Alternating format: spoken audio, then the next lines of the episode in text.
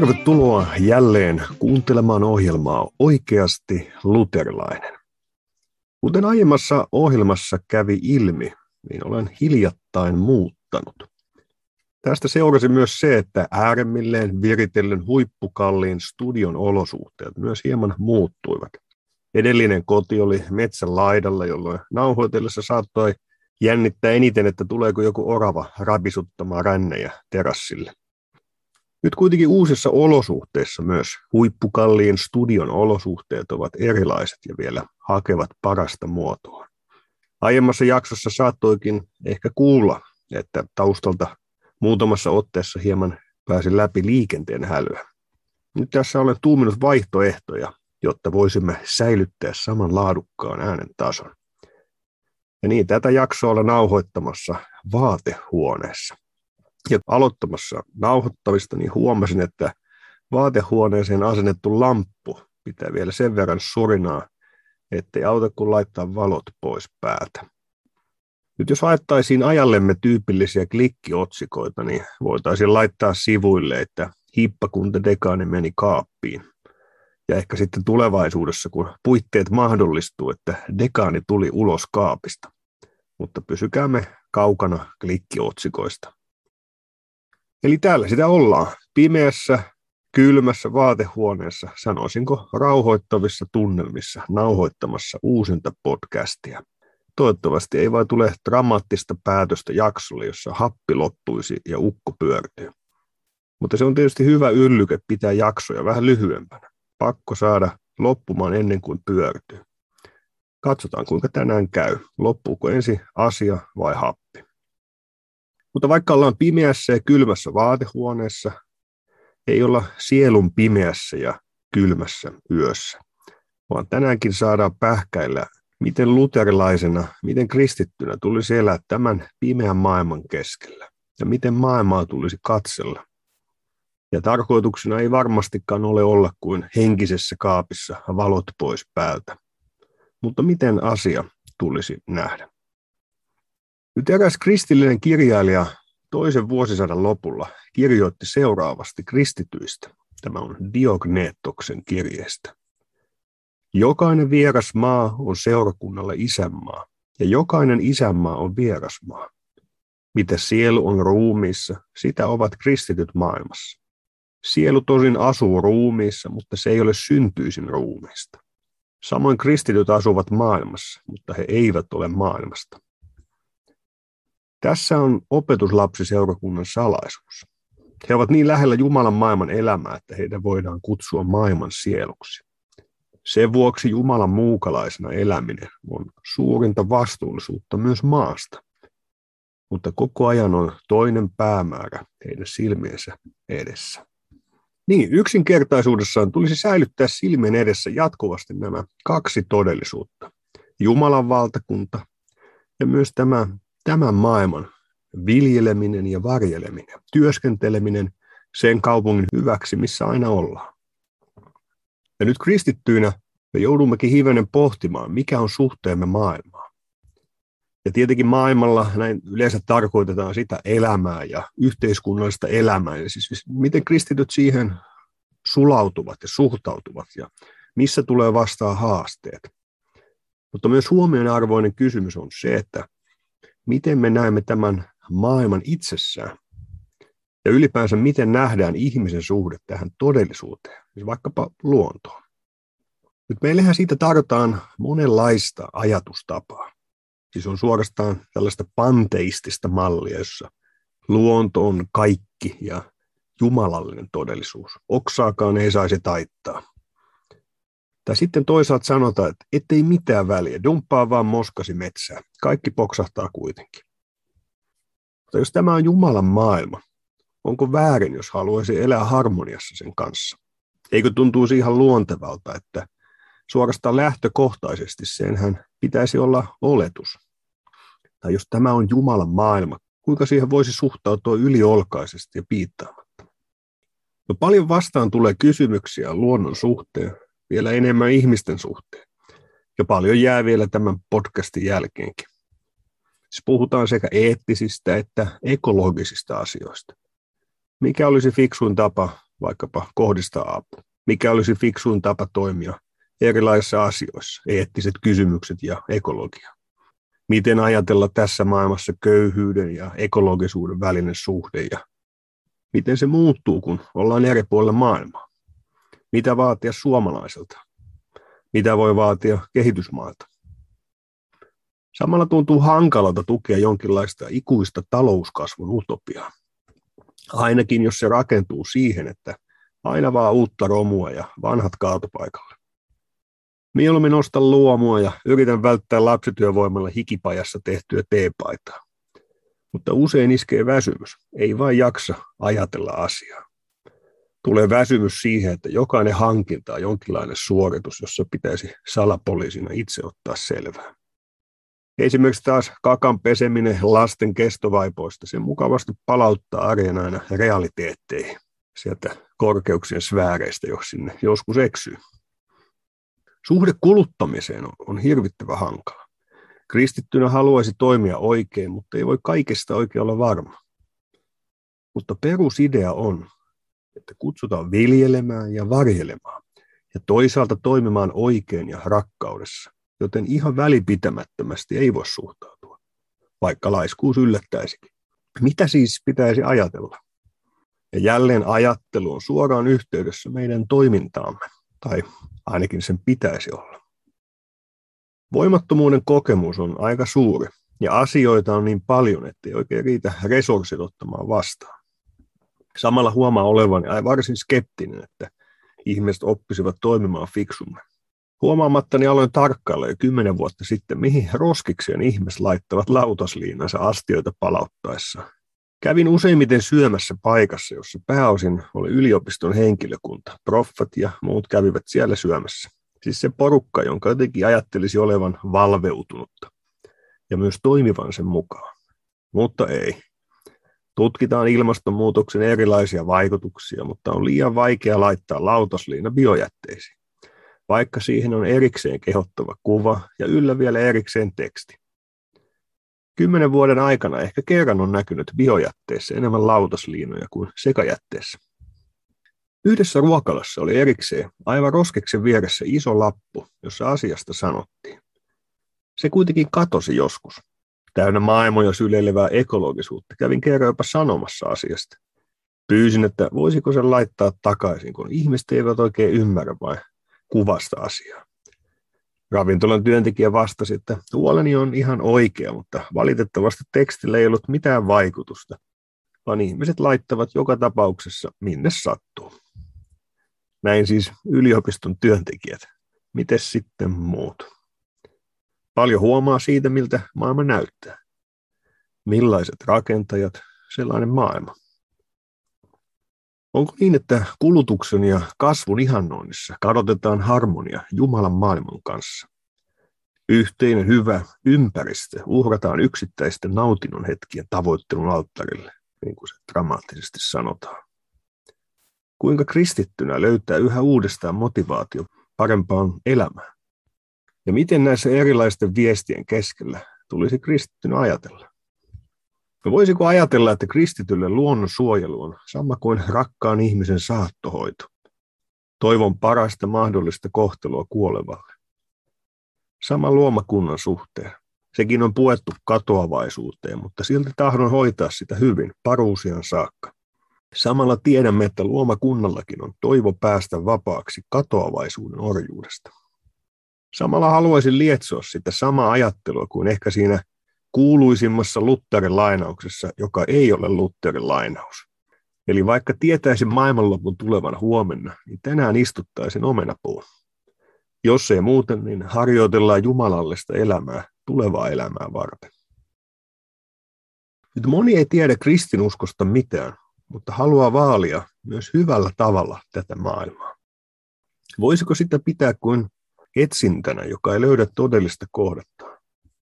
Länsimaalainen ihminen elää vauraudessa ja ennen kuulumattomassa hyvinvoinnissa, mutta suhde elämään on aina vain häiriintyneempi. Se on monta ojaa ja monta kuoppaa, johon jalkansa taittaa. Jos ihminen hahmottaakin kerskakulutuksen ongelmia, voidaan toisena ajautua myös täysin sietämättömään pullomössään. Sisäistä elämäänsä suurustamaan ihminen helposti hakee nykyään itämaisia vaikutteita. Välkkyvien valojen ja tietotekniikan keskelle elävä ihminen kaipaisi usein oikeanlaista luopumista, askeesia, rauhoittumista elämän peruskysymyksien ja peruspilarien äärelle. Nykyään ihminen lähteekin usein hakemaan jonkinlaista elämän avaaja itämaisesta tuontitavara hömpästä. Se on meillä vuosisatojen kristillinen perintö, jossa pohditaan elämän lakeja ja suhdetta maailmaa, ruokalajeja myöten. Kirkko, joka unohtaa historiansa, unohtaa helposti myös ne kompassit, jotka moniin kysymyksiin historiasta löytyy. Historian pyhät hullut murehtivat olemassaoloa ja, sukivat tummia partoja. Klassikot kuitenkin maistuvat ajallemme entistä huonommin. Pyhien hullujen viisaus ja raivo on usein liikaa meille 2000-luvun kotisohvien Big Brotheria katsoville kristityille. Ja jos ne ovat liikaa meille, miten maailma pystyisi saamaan onkeensa? Tähän juuri kristillinen kilvoitteluperinne ohjaa, etsimään Jumalallista ennen tätä maailmaa. Ihmiset havaitsevat kyllä sisäisen tarpeensa. Ihmisen sisäinen levottomuus ei katoa mihinkään. Miljoonien ihmisten sisäiseen levottomuuteen on miljoonia erilaisia vastauksia. Ja ehkä tätä kautta voi avautua, että Suomessakin tuhannet ihmiset jonottivat halaamaan äiti ammaa aikoinaan. Sisäisesti hätyytetyt ihmiset etsivät jotakin, kuin jokin kaikkisuuden giljotiinin terä niskassaan, mutta vääristä paikoista. Juuri tässä on kristillisen seurakunnan paikka ja haaste. Kuinka antaa ihmiselle avain käteen siihen sekavaan maailman solmuun, joka avautuu vain Kristus avaimella.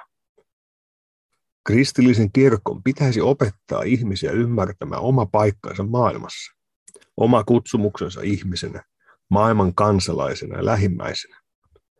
Mutta mitä tapahtuukaan? Raamatun opettaminen laskusuunnassa.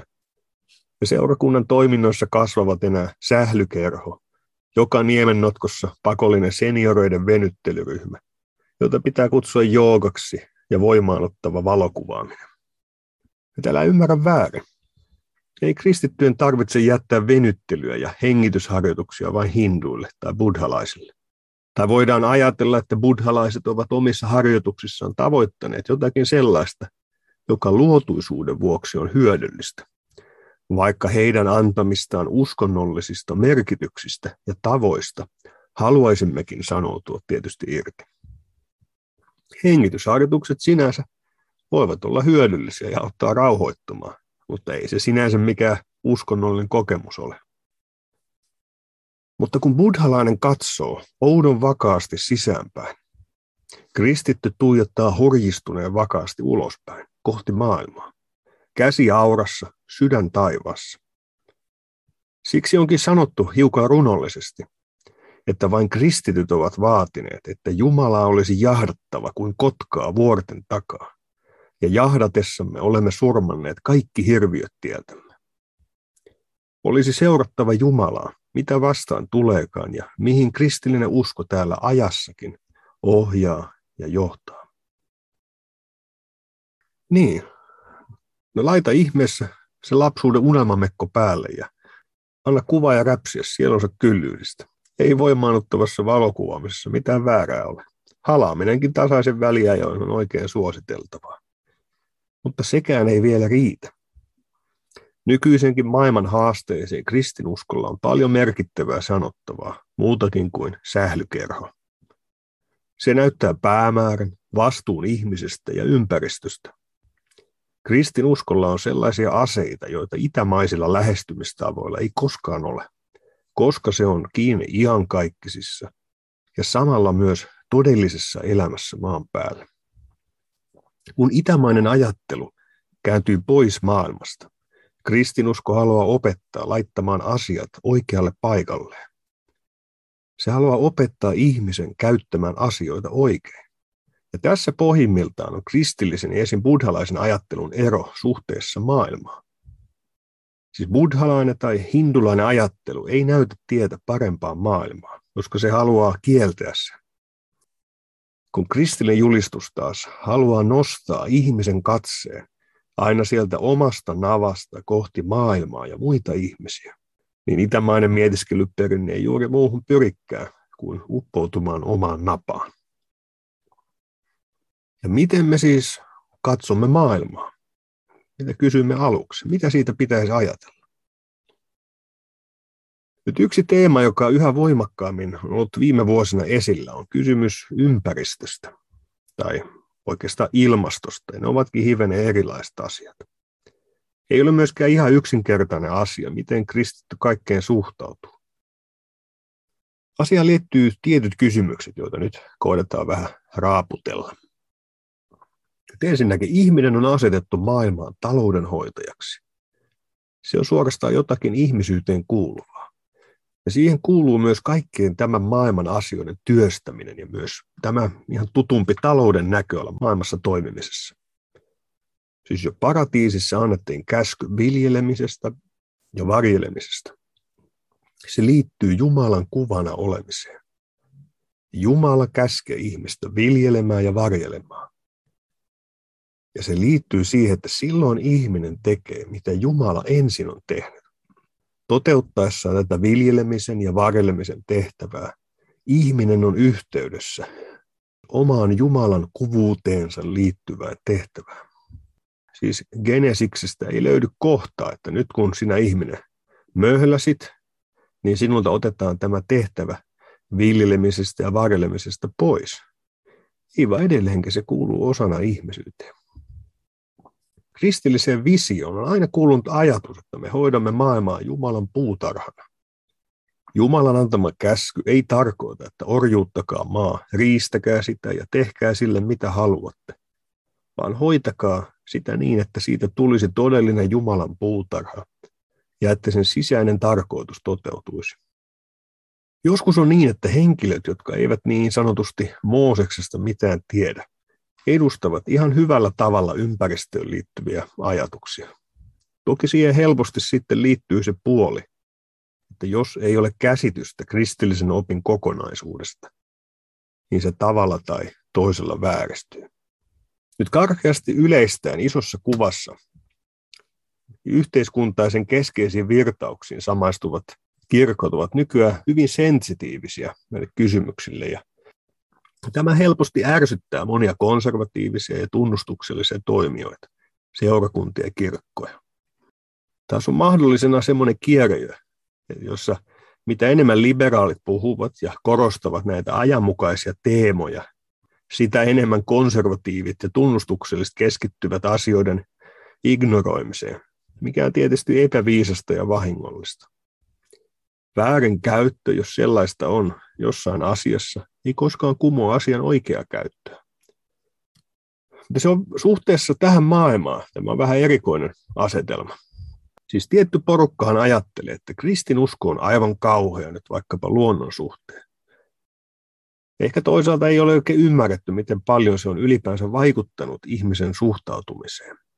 Aikanaan menneessä pakana maailmassa täällä seikkaili puoliksi eläimelliset satyyrit, kentaurit ja merenneidot. Ne olivat klassisia epämääräisyyden symboleja ja kertoivat uskosta luonnonvoimiin. Kristinusko tietyssä mielessä karkootti henget luonnosta. Se vapautti ihmiskunnan käyttämään luontoa vapaasti. No, tässä on tietty pointti. Kun käytetään puuta tai kiveä, ei tarvitse uhrata jollekin puujumalalle tai kallion hengelle. Kristillinen käsitys siis tuhosi tällaisen animismin. Fysikaalinen maailma on vapaa henkien vallasta. Jumala loi maailmankaikkeuden tyhjästä.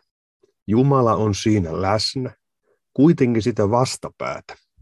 Maailma ei ole yksi panteistinen kokonaisuus, miljoonia pikkujumalineen. Mutta tämä ei tarkoita sitä, että kaikki olisi ok. Ikään kuin se, että luonnon viljeleminen ja varjeleminen tarkoittaisi, että tee mitä lystää, tuli siitä sitten elämää tai kuolemaa. Mieleeni on jäänyt vapaasti Chestertonia soveltain, että moderni maailma on täynnä vanhoja, hulluksi tulleita kristillisiä hyveitä. Hyveet ovat tulleet hulluiksi, koska ne on eristetty toisistaan ja jätetty oman onnensa nojaan harhailemaan. Siis jokin hyvä asia irtautuu totuudesta ja asioiden kokonaisuudesta. Minua tämä yksinkertainen ajatus on auttanut lähestymään montaa asiaa ja ymmärtämään ihmisiä. Maailma on täynnä kristillisiä hyveitä. Joskus siis pelkää sitä, että kun tällaisella, jos voi sanoa, yleisten ympäristöväellä, jotka eivät ole usein tunnettuja kristillisistä vaelluksistaan, niin on riski siihen, että aletaan vastustaa myös kaikkea sitä, mitä he ihan oikein näkevät. Vaikeushan tulee juuri siitä, että sitten osittain se toki värittyy väärällä tavalla. Mutta voisiko monen asian nähdä siten, että ihmiset ikään kuin luotuisuuden pohjalta, luonnollisen jumalatuntemuksen pohjalta tunnistavat aivan oikein asioita, mutta juuri koska puuttuu kristillisen opin korjaava elementti, kristillisen dogman korjaava vaikutus, niin se hyve tulee osittain hulluksi. Se on eristetty kristillisen opin kokonaisuudesta. Ja tällaista on vaikka se, kun lähimmäisen rakkautta korostamalla aletaan hyökkäämään kristillistä kirkkoa vastaan jossakin opin kysymyksissä. Siis periaatteessa edustetaan jotakin hyvää, hyvettä, kaunista, totuutta, mutta se on tullut vähän hulluksi. Ja siksi se välillä tekee ihan oikeita asioita, mutta kun mieli on rikki, niin sieltä työkalupakista löytyy sitten kaikenlaista kummallista, jota kristillinen kirkko ei koskaan käyttäisi. Tai ajatus on hyvä, mutta impulssit on sitten jos jonkinlaisia. Ja joskus näiden hulluksi tulleiden hyveiden varaan rakentuu suorastaan kulttuurikausia. Tästä vinkkelistä myös joitakin aikamme populaareja ajatuksia tarkastelen. Mutta edelleen, miten siis kristillinen kirkko tähän kaikkeen, mitä se siihen toteaa? Meidän olisi hyvä nähdä, että ihminen ja luomakunta kuuluvat yhteen. On sanottu, että ei ole ihmisellä elämällä mitään eroa, kumpikin kuolee. No Lutherkin sanoi, että ihmisen elämä on nautakarjan elämää. Siis tässä mielessä ihminen on osa luontoa. Kuitenkaan tämä ei sulje pois sitä, ettei ihminen ole pelkkä biodiversiteetin eräs ilmaus. Ihminen on enemmän ja ainutlaatuinen poikkeus luomakunnan muiden olioiden joukossa. Parempi ja pahempi kuin mikään muu. Koska juuri ihmisellä on myös vastuu. Hän on myös osa luontoa mutta sellainen olento, joka pyytää ruokansa Jumalalta. Mutta koska maailma ei ole sellainen kuin sen pitäisi olla, siksi myös ihminen ei koskaan pääse täysin tässä ajassa eroon kotiikävästään. Ja siten vapauttavaa voi olla myös, kun ymmärtää olevansa ja kuin väärässä paikassa. Jokainen luotu on asetettu palvelemaan toista. Elämän ja luomakunnan tarkoitus ei ole, että kaikki tulevat toistensa syömeksi, vaan että he palvelevat toisiaan. Ja nyt kristinopin mukaan ihminen on aivan erityinen olento, ja ihmiselle on peruuttamattomasti annettu maan hallinta. Tämä on nykyään erityisen kiistanalainen asia. Tätä kirkon opetusta vastaan on noustu jyrkästi, koska on väitetty, että Tällainen ajatus ihmisen herruudesta on johtanut luomakunnan siihen tilaan, missä se nyt on. Siksi onkin hieman pysähdyttävä siihen, mitä se tarkoittaa. Siis se ei kuitenkaan tarkoita jotakin tuhoamiseen viittavaa herruutta, vaan sitä, että ihminen on aivan toisella tavoin kuin muut elävät olennot, vastuussa sekä itsestään että luomakunnan hallitsemisesta Jumalalle.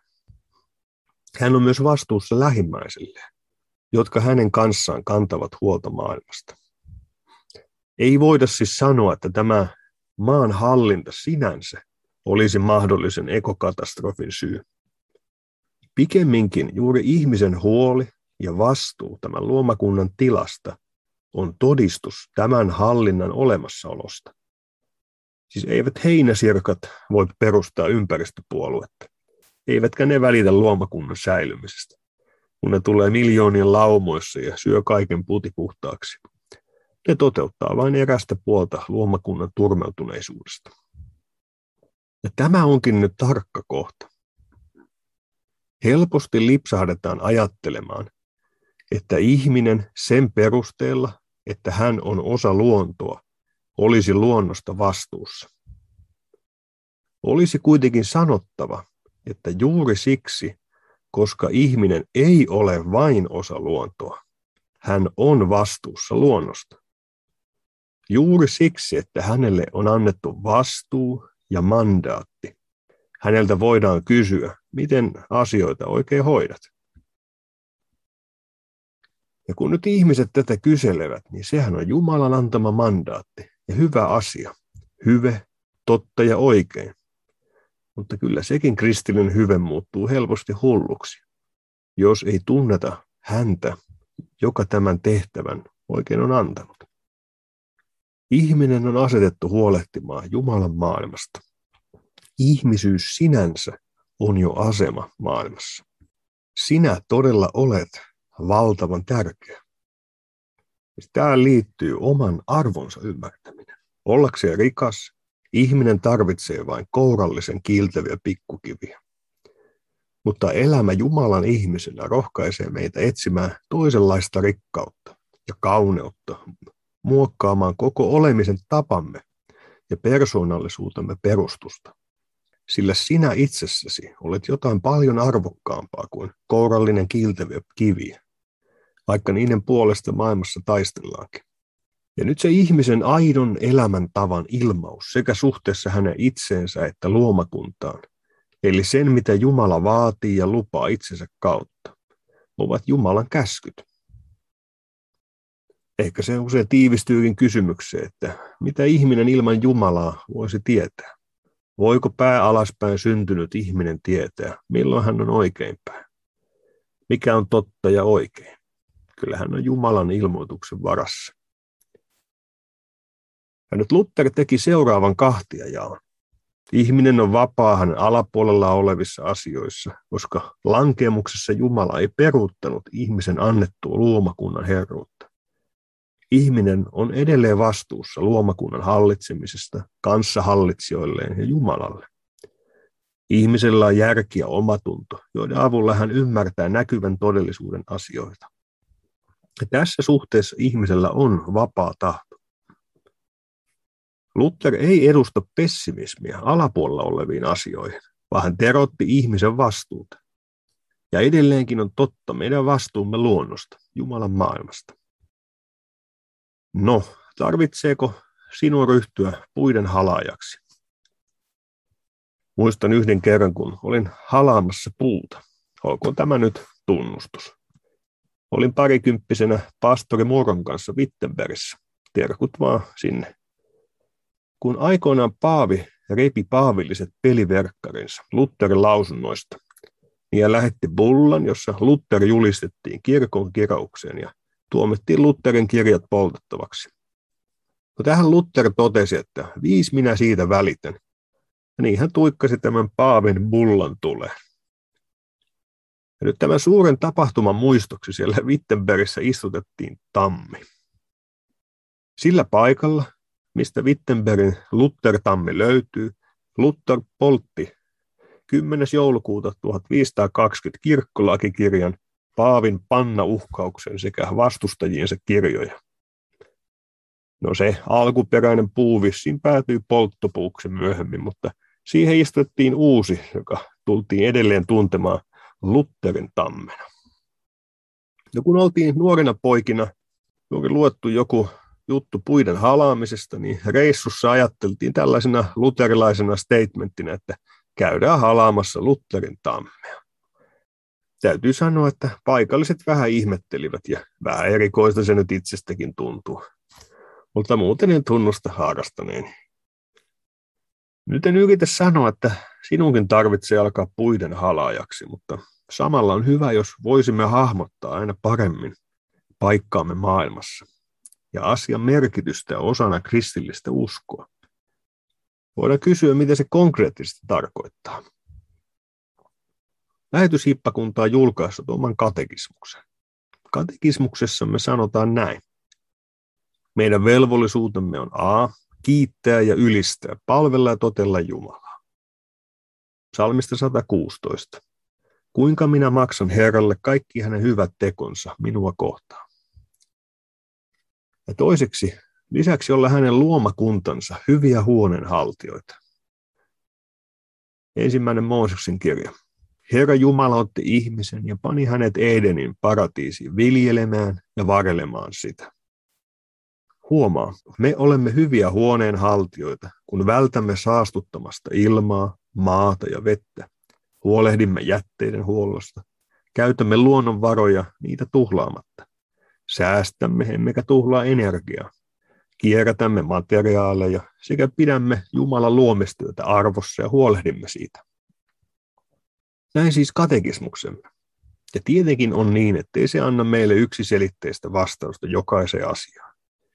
Edelleenkin on varmasti erimielisyyksiä, mikä on minkäkin asian järkevyys ja mihin raja on hyvä laittaa ja miten soveltaa missäkin kysymyksessä.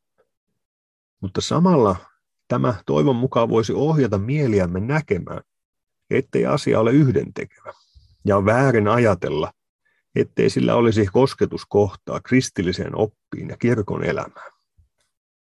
Päinvastoin, Jumalan luomistekojen kunniaksi, hänen nimensä kastettuina ja maailman Jumalan huoneen haltioiksi asetettuina, kiittäkäämme kaikesta hyvästä, jota Jumala on tehnyt, ja miettikäämme myös omalla kohdallamme, mitä se näissä asioissa voisi konkreettisesti tarkoittaa. Ja kun ne hyveet saavat yhdistyä osaksi kristillistä uskoa ja sen korjaavan opetuksen alle, silloin mieli saa kirkastua, hulluus karisee ja voi iloiten omalla paikallaan etsiä tietä Jumalan ihmisenä tässä maailmassa. Näissä tunnelmissa tällä kertaa. Jatketaan kirkon, elämän ja teologian syövereissä jälleen seuraavassa ohjelmassa. Siihen saakka, moi moi!